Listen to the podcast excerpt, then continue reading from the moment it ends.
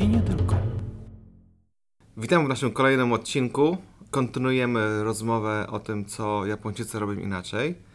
Tak jak obiecywałem, jesteśmy w pełnym składzie, czyli y, po mojej lewicy jest Paweł, Obecny. po prawicy jest Łukasz Jestem. i zaczynamy. Poprzednio rozmawialiśmy o takim życiu codziennym, co Japończycy robią inaczej. Y, Dzisiaj się skupimy może na kulinarniach i y, na tym, co nam jeszcze innego przyjdzie do głowy w międzyczasie. Jedzenie to życie, to na pewno zboczymy w jakieś inne zagmatwane rejony. Na pewno. Może zaczniemy jak, od tego, jak wyglądają e, imprezy firmowe. E, w Japonii jest taki zwyczaj e, nomikajów, czyli są to imprezy, gdzie z różnych okazji, czy na koniec roku, czy na początek nowego roku, czy jest jakaś okazja, na przykład jakiś klient podpisał jakiś kontrakt, czy jest nowy pracownik e, w firmie. Cały dział, e, czasami całe firmy organizują e, imprezę firmową, która polega tylko i wyłącznie na piciu alkoholu.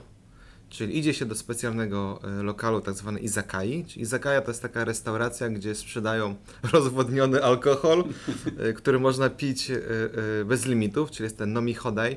Za określoną kwotę mamy zestaw różnych trunków, które możemy pić bez limitu. I to jest wtedy naprawdę bez limitu, to potwierdzę, bo już byłem na kilku takich imprezach. Jest także kilka zwyczajów na takich imprezach. E, Zaczyna się od tego, że szef na przykład jakiegoś działu, no skupmy się może na takiej mniejszej imprezie, gdzie jest impreza na przykład nie, na 20 osób jednego działu. Więc y, mamy nowego pracownika, y, więc szef na początku wygłasza jakąś przemowę. Jest ten pierwszy kampai, czyli na zdrowie. Przeważnie wszyscy zaczynają od piwa. To też zaraz dojdziemy, jak oni tutaj miksują te alkohole. Wszyscy zaczynają od tak zwane namabiru, czyli takie piwo z beczki i po takim przemówieniu zaczyna się już takie mniejsze y, już grupki i rozmowy na luźniejsze tematy. No, ale jeszcze tylko dodam od siebie, że zanim dojdzie do tych luźniejszych rozmów y, w grupkach, podgrupkach i indywidualnych, y, no to niestety te przemówienia czasami trwają dużo dłużej. Po pierwsze przemawia szef, później jeśli to jest impreza powitalna dla jakiegoś nowego członka zespołu lub członków zespołu, to każdy z członków zespołu mówi, kim on jest, y, co robi tutaj, co robił wcześniej, no i takie przemówienia niestety potrafią e, trwać dosyć sporo, szczególnie jeśli na przykład przyjmuje się e, kilkoro osób e, do, do, do, do jednego zespołu.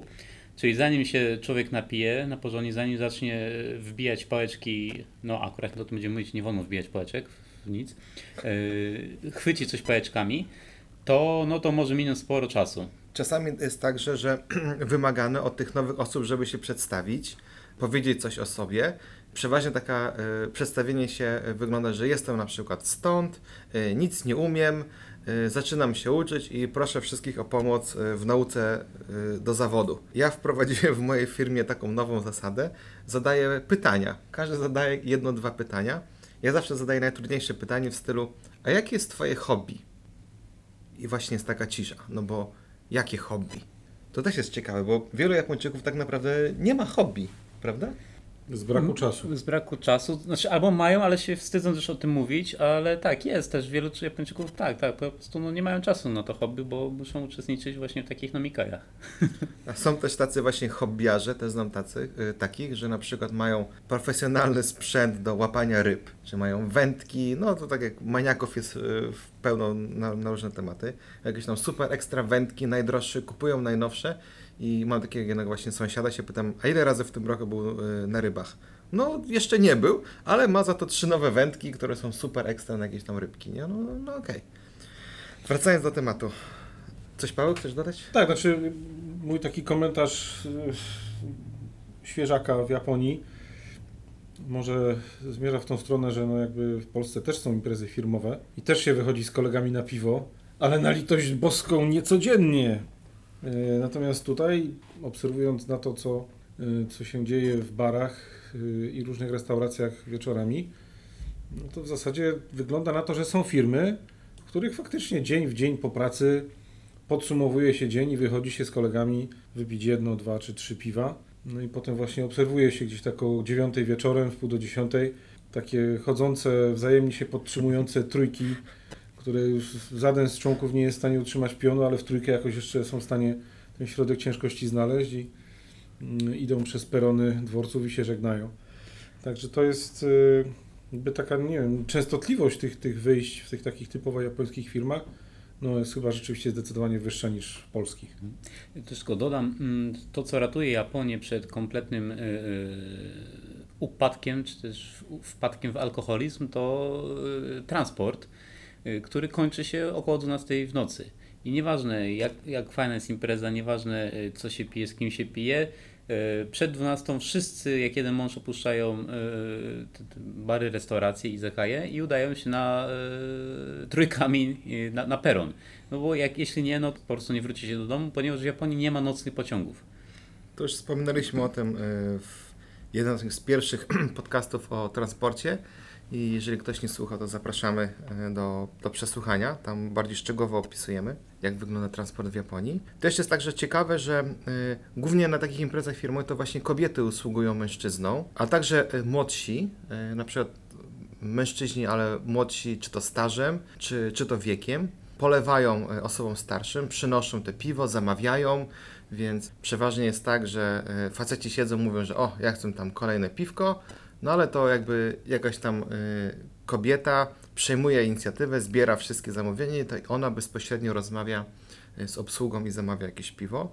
No i tak jak tutaj e, ustaliliśmy, najbardziej przechlapana pozycja to jest młoda dziewczyna, początkująca w takiej firmie, to ona ma na wszystko, ma po prostu wszystko na głowie i pewnie od samego początku, od znalezienia lokalu, Tak, doboru jedzenia, doboru y, trunków, potem uzbierania kasy, Mhm. Ustalenia wszystkich- kto gdzie siedzi, to jest kto gdzie ważne. siedzi także. No to jest chyba Wymyślenie najtrudniejsze. czasem gier, bo podczas takich imprez y, czasami są też gry i zabawy jakieś, no może nie kalambury, ale na przykład bingo jest bardzo popularne w Japonii i, i nagle po kilku tam piwach wszyscy zaczynamy grać y, w bingo. No i można czasami coś wygrać, jakiegoś fanta. Wracając do tych obowiązków młodych pracownic, no szczerze mówiąc to wygląda trochę słabo i tak dość Mm. smutno, bo y, no, często się obserwuje taki właśnie stolik, w którym, przy którym siedzą tacy właśnie panowie dyrektorzy już mocno, że tak wyrażę, posunięci w latach i na przykład jakaś biedna ofiara, jedna czy, czy, czy dwie y, młodsze dziewczyny, no i powiem szczerze, to jakby one się śmieją, y, żartują, ale to jakby no, widać ewidentnie, że po prostu naprawdę nie chcą tam Mm. No ale muszą, tak? I, Tak. I jakby panowie też wiedzą, że one tam nie chcą być, no ale jakby wszyscy wspólnie podtrzymują te pozory, że jest świetnie i fantastycznie się bawimy. Tak, no suma summarum wygląda to bardzo sztucznie.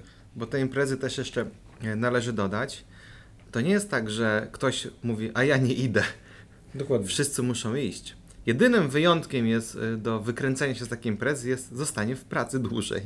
Powiedzenie, że coś trzeba jeszcze zrobić. Natomiast y, tutaj jakby też wydaje mi się, że y, kończąc temat y, wykorzystywania młodych pracownic do uczestnictwa w imprezach firmowych, dość korzystną sytuacją jest to, że to co wspomina Łukasz, że co by się nie działo, to o godzinie zwykle 9 czy w pół do 10 jest last order i po prostu o godzinie zwykle, o godzinie 10 jest po prostu koniec imprezy, bo knajpa się zawija.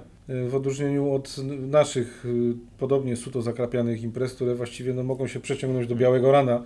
Zależy jak następnego dnia wygląda rozkład dnia. Tutaj po prostu o godzinie 10 wszyscy grzecznie wstają i wychodzą i jest, jest koniec. I te imprezy wcale nie są w piątek wieczorem.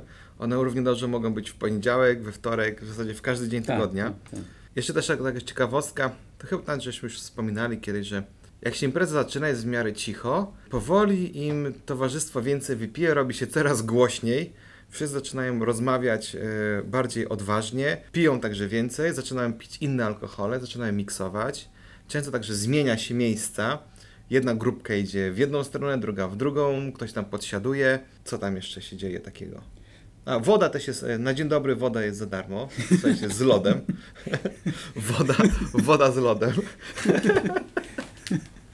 Znaczy, no tutaj, e, tutaj lekko pomieszaliśmy, zmiksowaliśmy tematy. Alkohole. E, Znaczy, tak, bo ta, ta, ta, ta słynna woda na dzień dobry w Japonii, tak, to, to, jest, to ten zwyczaj istnieje i on jest, to, to nie jest ograniczone tylko do do imprez wieczornych, czy tylko do tych e, właśnie izekai, e, to wszędzie. E, Gdzie, gdzie byśmy nie poszli w Japonii, czy to jest bar, jakaś ramieniarnia, czy, czy, czy no jakiś, jakiś przybytek z jedzeniem, zawsze dostaniemy wodę. I ona jest, no zależy jak na to patrzeć, albo jest Czasami za darmo, herbatę zieloną. Tak, czasami herbatę zieloną, jeśli i to jest też bardzo takie jakby podejście do klienta w Japonii jest no, wiadomo na wysokim poziomie. Jeśli to jest lato, to jest właśnie woda z lodem. Jeśli jest zima, to najczęściej będzie to jakaś cieplejsza herbata. Ale najciekawsze jest to, że y, no, możemy przyjąć, że jest to wliczone w rachunek, a tak naprawdę to no, może i to nie jest, no, zależy jak na to się patrzy, ale tak naprawdę ta woda, mówię tylko o wodzie na razie, to, to jest kranowa po prostu, także tak naprawdę to, to, y, to nie jest wielki, wielki wydatek po stronie, y, po stronie sklepu, znaczy sklepu tego przybytku, aczkolwiek no, jest to duże ułatwienie dla, dla przybywających w środku, ponieważ yy, no, zawsze coś lepiej sobie yy, przełknąć przed, przed konkretami. Jeszcze dodam a propos, yy, Państwo jakieś będą w Japonii w restauracji, no proszę się nie zdziwić, jeśli przyniosą Państwu na, na początek, jeszcze przed złożeniem zamówienia, jakiegoś małego talerzyka, nie wiem, miseczki malutkiej z czymś w środku, to coś to, może być, to mogą być no, bardzo różne rzeczy. To, to będzie jedzenie, na pewno zjadliwe. E, To jest tak zwany otosi, czyli to jest no, de facto opłata za stolik, jakby za miejsce. E, W Japonii nie ma napiwków, ale właśnie jest coś takiego e, w postaci otosi. To jest taka przekąska, żeby wy- wypełnić nam czas czekania na zamówienie. No niestety nie można z tego zrezygnować, ale jest to, i, a jest to płatne. No, czyli z naszego punktu widzenia to, jest, to nie jest może coś fajnego, ale też szczerze mówiąc, no, to nie są jakieś straszne, wygórowane opłaty za, za, tą, za tą małą przekąskę, a faktycznie jest to często coś, czego w życiu byśmy nigdy sami nie zamówili albo nie wpadli na to, że w ogóle takie jedzenie może być. Także myślę, że to jest też taka, taka no, typowa japońska rzecz, oto. Także jak będą Państwo w Japonii, to proszę się nie dziwić, a z drugiej strony proszę też jakby yy, z otwarciem na to czekać, bo to mogą być różne ciekawe rzeczy. Razem z Otoshi, mm, które jest powiedzmy fakultatywne, czyli raz, raz jest, a raz go nie ma. Mnie na przykład dość często się to nie, nie zdarzało, ale y, absolutnie obowiązkowym elementem, który też u nas właściwie nie, nie występuje, jest oczywiście wjazd mokrej chusteczki, którą się podaje na starcie do wytarcia rąk. Na Y, ciepło lub na zimno. Na ciepło lub na zimno, dokładnie. Powiem szczerze, ta, y, ta mokra chusteczka Oshibori. Oshibory, dziękuję bardzo. Y, Jest y, absolutnie wszędzie, nawet jeżeli kupujemy jedzenie w kombini, y, w sklepie spożywczym, to dostaniemy do każdego rodzaju jedzenia, które kupiliśmy, również zapakowaną folię, taką właśnie mokrą chusteczkę. Także jest to absolutnie nieodzowny element każdego posiłku. Tylko, że właśnie w restauracjach są to nie. Czasami są papierowe, ale w takich typowych restauracjach, gdzie wieczorem się coś je, są to. Takie e, ręczniczki. Ręczniczki. Ręczniczki. Tak, Wielorazowe. są Tak, mokre, tak. Mhm. mokre, Mokre, wielorazowe gorące ręczniczki. ręczniczki. Tak jak właśnie Łukasz nie ma, e, nie ma napiwków, mówił, że właśnie nie ma napiwków. E, Ja mam też taką kiedyś historię, po prostu chcieliśmy z gestem zostawić pieniądze dla miłej kelnerki. Wyszliśmy, niedużo, tam dosłownie, nie wiem, może z z 500 jenów. Wyszliśmy, poszliśmy dalej. No i ta bidula potem biegła za nami, złapała nas, no nie, może z 10-15 metrów e, na zewnątrz i oddała nam te 500 jenów, mówi, Tak. zostawiliśmy. Tak, I absolutnie tak, nie chciała tak, nic tak. przyjąć. To E, te, te, też słyszałem o, o takich, takich sytuacjach. To się, to się często w- w Japonii zdarza. Płacenie także jest podzielone w taki sposób, że każdy płaci za siebie lub płacimy wszyscy porówno, czyli tyle, ile jest osób w grupie, rachunek jest dzielony na tyle osób. To też myślę, że jest takie coś e, innego, prawda? Tak, bo jest, y, no, w Polsce często jest tak, ja zamawiałem to, to, to, albo każdy podchodzi do baru płaci jakoś osobno, no zależy jeszcze jakie to jest miejsce. W Japonii natomiast nieważne co się jadło, co się zamawiało, jest jakby, no jest wspólnota. Czy ktoś jest tam wegetarianinem i nie je tam akuratnie ty, tych ryb czy schaboszczaków, które wjechały, to to nie ma znaczenia i tak się później każdy dzieli, e, dzie- dzie- dzieli się rachunek po, porówno.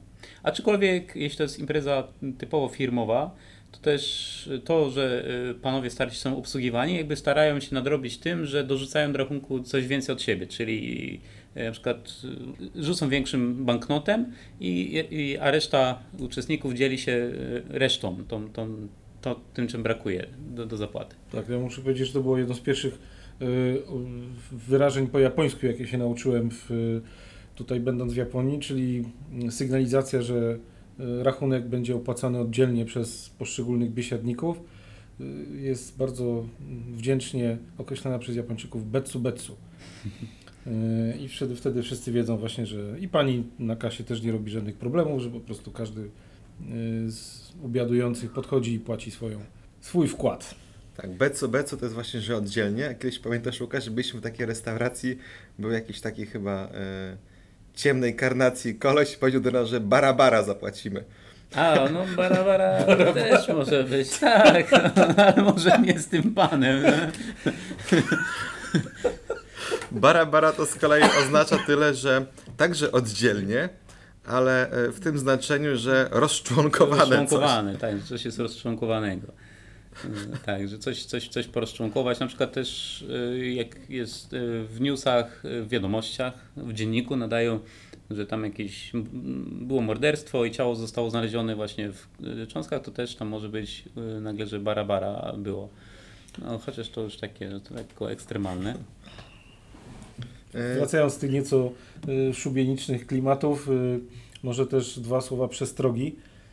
Y, Osoby, które przyjeżdżają do Japonii na przykład na wakacje i pędząc w szale po różnych atrakcjach miasta, y, nagle poczują głód, mogą się nieco zdziwić, ponieważ y, w tym fantastycznie zorganizowanym społeczeństwie, gdzie wszystko dzieje się od do, również y, restauracje i punkty z jedzeniem są podporządkowane temu schematowi dnia. Więc często gęsto możemy nagle stanąć przed problemem, że około godziny czwartej czy w pół do piątej nie bardzo jest gdzie zjeść, ponieważ większość, zwłaszcza tych małych restauracji, czyli takich, w których jada większość Japończyków, zamyka się gdzieś tak pomiędzy godziną drugą a w pół do trzeciej, ponieważ wtedy już kończą się y, pielgrzymki na lunch i otwiera się tak naprawdę z powrotem do, dopiero około godziny szóstej, czasami jest. nawet później. taki swoisty rodzaj siesty, ale oni nie śpią w tym sklepie. Przeważnie sklep zmienia, e, sklep e, w sensie restauracja. Czasami jest tak, że zmieniają w ogóle ustawienia na przykład stołów, przygotowują się na wieczór, jest zupełnie inne menu, gotują zupełnie inne potrawy, I wystawiają zupełnie inne ceny. tak, wystawiają zupełnie inne ceny i czasami można się nadziać na taką sytuację, że e, w czasie obiadu coś dobrego zjadłem, e, pamiętam tą restaurację, idę wieczorem, a tu w ogóle nie ma takich rzeczy w ogóle w menu. Ale właśnie lunch, y, bo tutaj myślę, że trzeba naszym słuchaczom trochę y, wyjaśnić, o czym my mówimy, bo zaczęliśmy od omawiania imprez y, firmowych, które oczywiście y, dzieją się wieczorem, natomiast tak zwane lunche, no to co, co też jakby z definicji wynika, to są, no to jest, to jest w południe. I, i lunch to jest taki okres, gdzie można właśnie ta sama restauracja serwuje lunchy i, i, i kolacje, aczkolwiek bardzo się one różnią. Chodzi o to, żeby mm, lunch to jest taka pora dla restauracji, gdzie można w tańszej y, formie pokazać, co ta restauracja potrafi. I dzięki temu y, oni zyskują nowych klientów na, na kolację, bo wiadomo, kolacja jest jakby y, droższa, ale dzięki temu, że mm, jeśli to jest nawet znany sklep, no, przepraszam, mówimy sklep, to jeszcze y, gwoli wyjaśnienia, ponieważ po japońsku restauracja to jest jakby używa się y, znaku kanji na sklep. I często już jak ktoś tutaj mieszka w Japonii długo, to, to na restaurację wszyscy mówią sklep. I, to jest lunch, to jest do, dobra okazja, żeby skosztować no, dobrej restauracji, jak czegoś lepszego, ale w miarę przystępnej cenie. Ta miała w miarę przystępna cena, cena no to waha się między tak powiedzmy 800 jenów wzwyż. Jeśli to jest naprawdę jakaś dobra restauracja, to nawet lunch może kosztować 3000 jenów, co i tak ciągle to jest ułamek tego, co byśmy zapłacili wieczorem. Tak, to prawda. Rzeczywiście nawet tutaj niedaleko naszego biura mamy, mamy taką e, suszarnię, która jest, no nie, nie jest ona tania, ale ponieważ znajduje się w pobliżu e, całkiem sporej ilości innych restauracji, e, kawiarni, e, no więc jakby jest zmuszona do tego, żeby lunche, które oferuje, kosztowały mniej więcej tyle samo, co lunche u, e, u najbliższej konkurencji, m, co jest akurat dobrym, dobrą okazją, żeby zjeść całkiem niezłe sushi e, w cenie powiedzmy tam 600 czy 800 jenów, co jest bardzo korzystne. Co też jest jeszcze innego, jeśli chodzi o lunche. Nie wiem teraz, czy w Polsce coraz bardziej robi się popularny lunchbox. Lunchboxy, tak? Po japońsku są to y, bento. Każda restauracja wystawia się tylko właśnie w okresie lunchu. Wystawia stoliki, gdzie są świeżo, przeważnie świeżo zrobione różne potrawy. Na wynos. Na wynos, rozmaite potrawy, naprawdę wszystko tam może być. One są też troszeczkę tańsze, tak jak Łukasz mówił, tam około 800 do 1000 chyba 200 jenów w Tokio. Mniej więcej tyle kosztuje taki jeden y, mm, lunchbox. Można im się naprawdę najeść. Zabiera się go przeważnie do biura i na swoim biurku, podgrzewając go w mikrofalówce, po prostu się je. Tak, bo to jest y, w Japonii często zjada, jada się lunche. No, czy- no, wydaje mi się, że w Polsce też to nie jest jakoś nic dziwnego, ale często się je w biurze po prostu. Wynika to z dwóch kwestii. Bo niektórzy nie lubią jeść z kimś, wychodzić z kimś na lunch, bo w Japonii ogólnie samemu się nie chodzi. Znaczy, okej, jest wiele osób, które chodzą sami, ale jakoś często też nawet na lunch chodzi się jakimiś parami, grupkami, wiadomo. E, Natomiast jest grupa ludzi, którzy nie lubią tak robić, to oni idą sobie po prostu kupują takiego ben- bentosa tak zwanego lub biorą z domu i jedzą w biurze, a druga kwestia to jest, proszę sobie wyobrazić, no w Tokio to jest e, populacja ludzi pracujących, nie wiem, to jest na poziomie chyba 10 milionów, E, znaczy no mam na myśli całą metropolię. E, I nagle wszyscy w- ciągu godziny muszą zjeść lunch. Proszę sobie wyobrazić, jakie tutaj są kolejki czasami do, do tych wszystkich restauracji, że po prostu no, y, nie ma sensu czekać y, na, na miejsce, jak się zwolni, tylko wystarczy sobie wziąć takiego bentosa, pudełko y, z jedzeniem i, i skonsumować to w biurze. Bo właśnie lunche się zaczynają o godzinie 12 punktualnie i choćby się waliło, paliło, 12, wszyscy wychodzą. Nagle biura się robią puste, ulice robią się pełne. Yy, Wiele firm także yy, wprowadza yy, taki rodzaj rotacji. Niektórzy mogą wyjść na przykład o 13, godzinę później. To przeważnie tylko duże firmy wprowadzają taką, taką dodatkową jakby opcję. Czasami tak się zdarza, że są bardzo popularne restauracje, gdzie tak jak Łukasz mówił, no czas oczekiwania jest 40 minut, czyli 40 minut stoimy w, stoimy w kolejce na zewnątrz po to, żeby potem w 10 minut zjeść i szybko wrócić do biura, bo jak nie wrócimy o tej 13, no wiele firm także karze swoich pracowników za to y, normalnym spóźnieniem. Tak. A też taki przy okazji mały hint, jeśli byliby Państwo kiedyś w Tokio szczególnie, czy też w ostatnim jakimś dużym mieście, to większość restauracji yy, usytuowana jest na poziomie B1 tak zwanym, czyli yy, proszę nie szukać restauracji na pierwszych piętrach, yy, znaczy na, na parterze, bo w japońskim nie ma parter, jest pierwsze piętro, tam gdzie jest nasz parter. To proszę czasami wejść sobie w jakiś, tak jakby w podziemia gdzieś, czy w jakiś, wejść do jakiegoś budynku i, i znaleźć schody czy, czy windę yy, na B1 i wtedy tam jest zupełnie inny świat. Okazuje się, tam jest mnóstwo jakichś kafejek, yy, restauracji, sklepów. Z zewnątrz może tak zupełnie nie wyglądać. Z zewnątrz to jest jakieś taka, no, zero ludzi, nic się nie dzieje, a tak naprawdę większość właśnie yy, tego całego biznesu jest yy, na poziomie B1 ponieważ poziom y, ground floor, czyli no parter i wyżej to są już y, no, bardziej prestiżo, pre- prestiżowe miejsca, dużo droższe, no i nie, nie zawsze dostępne tak, tak, tak z ulicy. I wtedy odkrywamy, że całe Tokio ma strukturę kopca termitów. Natomiast ja bym jeszcze tutaj dorzucił jako, jako dodatek y, i wyjaśnienie dla kolegów, którzy mają tutaj mniejszy kontakt z Polską niż ja, y, z racji dłuższego stawu w Japonii y, i to też jest różnica, jeśli chodzi o zwyczaje jedzeniowe, zwłaszcza w porze lunchu i pracy. To, co w Polsce jest coraz bardziej popularne i wydaje mi się, że już jest bardzo popularne, a czego z kolei ja nie widzę prawie zupełnie w Japonii, a zwłaszcza w Tokio, to jest zamawiany i dowożony catering. A, Wprawdzie wiem. Istnieje w Japonii coś takiego jak Uber Eats, więc teoretycznie można zamówić tego rodzaju jedzenie, natomiast praktycznie to, na czym zarabiają polskie firmy cateringowe, czyli właśnie dowóz lunchów do, do biur, tutaj praktycznie nie istnieje, ponieważ ten rynek, tak jak powiedział Marek, jest absolutnie zdominowany przez bento boxy. Ludzie wychodzą, kupują te bento boxy yy, zabierają je do siebie do biura, czy, czy idą do parku i tam to yy, konsumują. Natomiast yy, zupełnie nie widzi się firm cateringowych, które porze lunchu krążą po biurach i przynoszą, tak jak w Polsce, zapakowane w pudełka posiłki dla całej grupy zamawiających je osób. Także jest bardzo dużo restauracji, tak jak Łukasz wspomniał. To nie tylko B1, czasem y, B2 czy B3. To też jest taki dobry tip dla wszystkich podróżujących, kiedy chcą zjeść coś dobrego i taniego.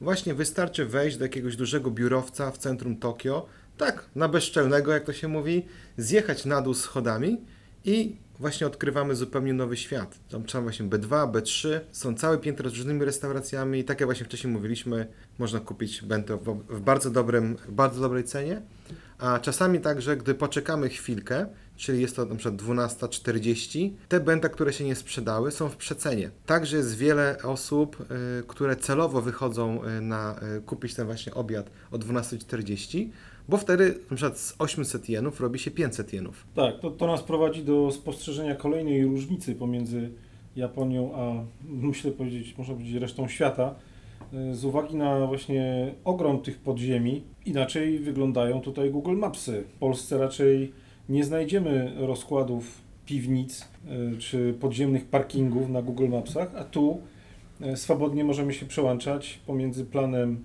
y, parteru, czy planem poziomu ziemi na mapach Google Maps, a planem piętra minus jeden, minus dwa. Mm, Jest to dość spore odkrycie dla kogoś, kto widzi to po raz pierwszy, że można sobie właśnie przełączać perspektywę oglądania poziomu na Google Mapsach. To jest taka mała dygresja a propos Google Maps i ogólnie poruszania się po Tokio, czy Osace także, czy no, jakiekolwiek większe miasto w Japonii.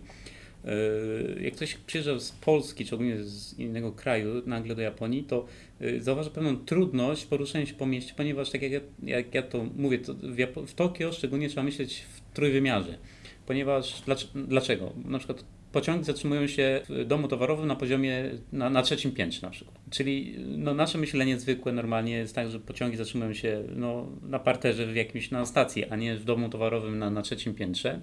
E, Do tego metro. Czasami metro też jest e, zdradliwe, ponieważ okazuje się, że żeby wejść do metra trzeba gdzieś wjechać do góry, bo akurat nie tak jest ukształtowany teren, że w niektórych miejscach e, me- metro jakby jeździ nad kolejką, nad, nad normalną koleją czasami wręcz. E, Także te terminale autobusowe potrafią być na, na, na, na którymś tam piętrze jakiegoś wieżowca. Także e, poruszanie się między, w Potokio no, wymaga takiego trójwymiarowego myślenia.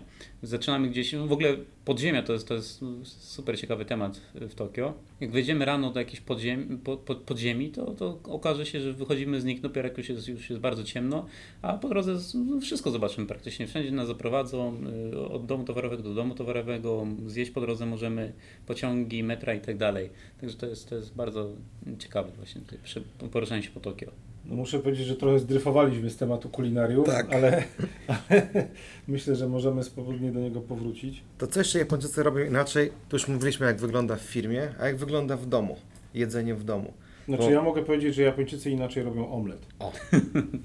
Zdecydowanie tu polecam wszystkim zapoznanie się z przepisem na japoński omlet. E, Ja nie jestem jakimś specjalnym fanem omletów e, takich powiedzmy polskich czy tradycyjnych, natomiast japoński omlet jest super pyszny, a poza tym to jest w ogóle cały wszechświat różnego rodzaju potraw opartych właśnie na, e, na takich usmażonych jajkach, przygotowanych w specyficzny sposób. Ten omlet jest zdecydowanie bardziej puszysty, on jest wielowarstwowy i tak naprawdę najlepiej się go robi na specjalnej patelni, takiej prostokątnej, gdzie my robimy coś w rodzaju takiego omletowego przekładańca, dolewając stopniowo bardzo cienkie warstwy yy, rozbitego jajka, przysmażając je i narzucając na już wcześniej yy, podsmażone. No, efekt jest naprawdę bardzo, bardzo dobry, a różne modyfikacje tych omletów są limitowane wyłącznie wyobraźnią kucharza, yy, począwszy od jakichś tam oczywistych, jak na przykład, nie wiem, szpinak, czy, czy jakieś grzyby, różnego doda- rodzaju dodatki mięsne. To jest po prostu cała, cała książka kucharska, jeśli chodzi o te omlety. Nawet w sushi się je wykorzystuje dość powszechnie, także taki właśnie nigiri z omletem to jest jedno z podstawowych wariantów sushi. No nawet nasz tradycyjny y, kotlet schabowy w Japonii też istnieje, ale pod postacią katsu, y, czyli to jest z angielskiego czy z portugalskiego katsuretsu, czyli no kotlet po prostu, tylko w wymowie japońskiej. Y, I większość takich, no właśnie jakiegoś tego mięsa czy, czy innych rzeczy, czy tradycyjnej tempury smaży się w głębokim oleju, czyli właśnie ten nasz tradycyjny kotlet schabowy w Japonii je istnieje, aczkolwiek jest smażony w głębokim oleju.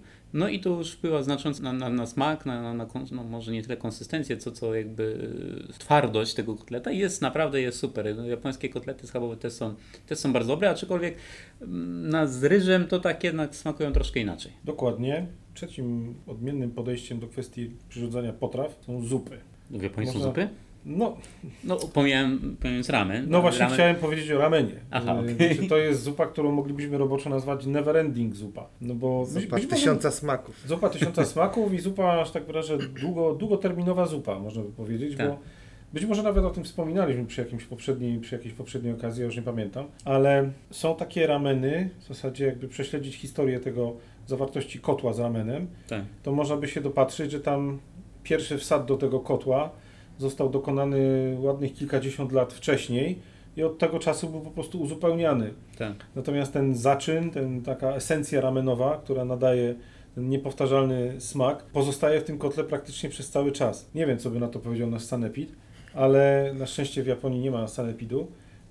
Pewnie są jakieś inne, mm, równie groźne organizacje, ale one myślę, że znają już y, historię Ale one, one lubią ramen. one także- robią ramen, tak, dokładnie, tak jak większość Japończyków. Japończycy są szczupli, także mogą sobie pozwolić na jedzenie tego ramenu. Coś mają w genach, że, że mogą bezkarnie jeść te zupy, aczkolwiek no, Nie wypijają do końca zup. Chyba To tak, jest sekret. Nie, nie jest to dietetyczna zupa, to zdecydowanie. No ale słyszałem, że podobno jeżeli syn właściciela ramenowni zamierza otworzyć własną działalność, to na zasadzie posagu, czy wiana, czy, czy wkładu ojca w nowy punkt oferujący rameny, właśnie taki y, młody człowiek dostaje słój tego zaczynu ramenowego, od którego rozpoczyna swój niekończący się nigdy garnek. W Japonii w ogóle jest cały kult tego ramenu, bo to inaczej nazwać nie można. Tak. Są całe grupy, organizacje e, ramenowe, są całe grupy turystyczne, które objeżdżają całą Japonię, próbują różne rameny w różnych częściach kraju, z różnymi dodatkami, z różnymi kombinacjami. Naprawdę one smakują inaczej.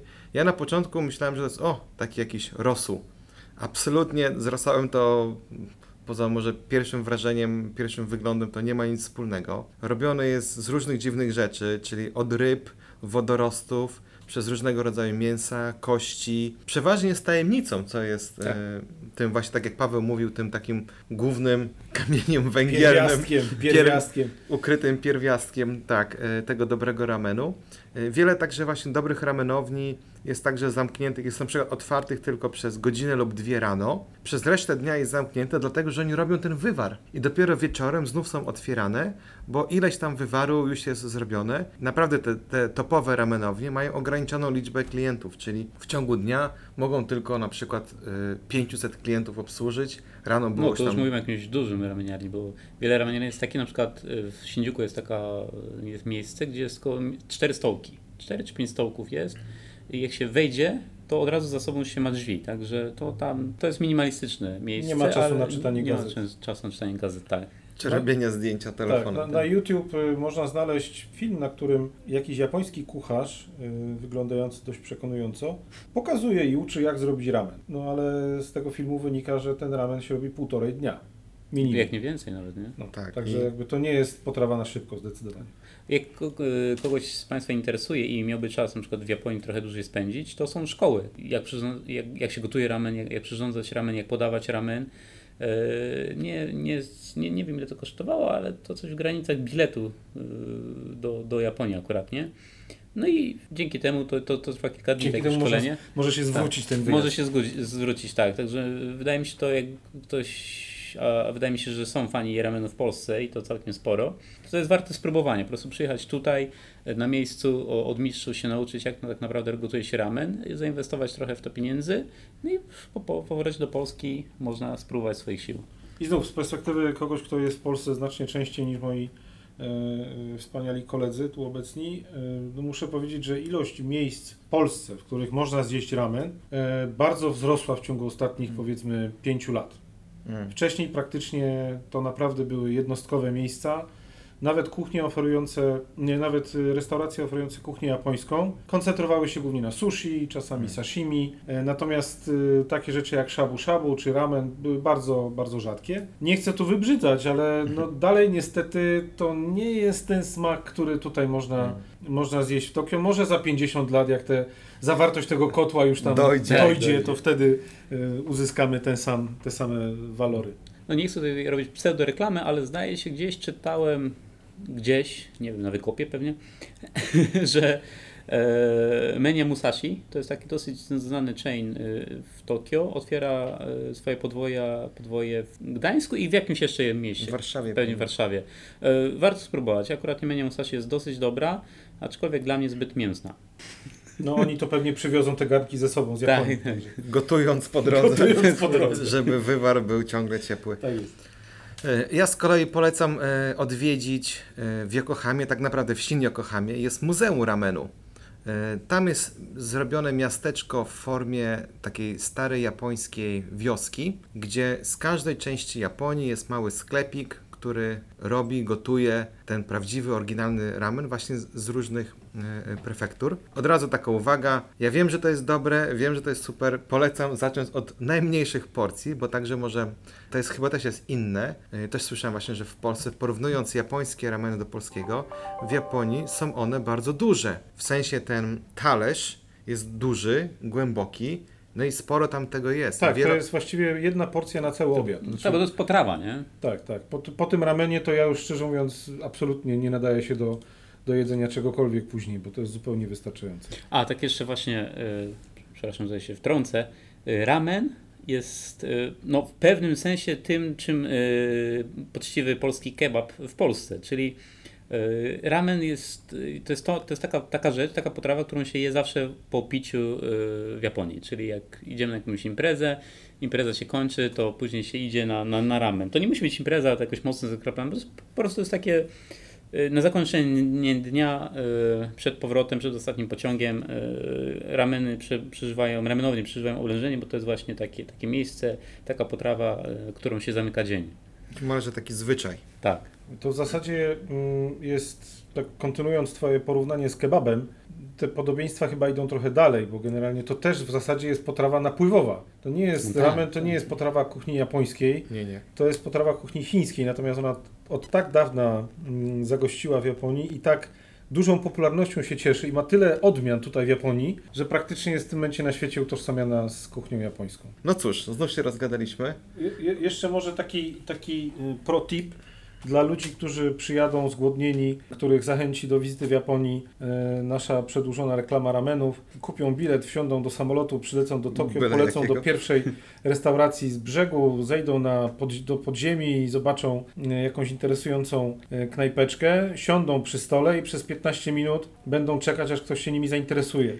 Drodzy Państwo, nie róbcie tego błędu, który zrobiłem ja. Poszukajcie, czy koło Was nie ma jakiegoś przycisku, magicznego mm, guzika, który po naciśnięciu od razu przywoła do Państwa, w ciągu mniej niż 10 sekund przywoła do Państwa kelnera lub kelnerkę. Natomiast nie liczcie na to, że, że jakikolwiek przechodzący kelner czy kelnerka zainteresuje się Wami, jeżeli tego guziku wcześniej, guzika wcześniej nie wciśniecie. Także czasem na wejściu są automaty, w których się płaci i ten automat wybieramy tam przeważnie po zdjęciach, co chcemy kupić. Automat druguje nam taką e, malutką karteczkę i tą karteczkę wręczamy właśnie tej osobie, Obsłudze, której jest tak. obsłudze, która jest za barem.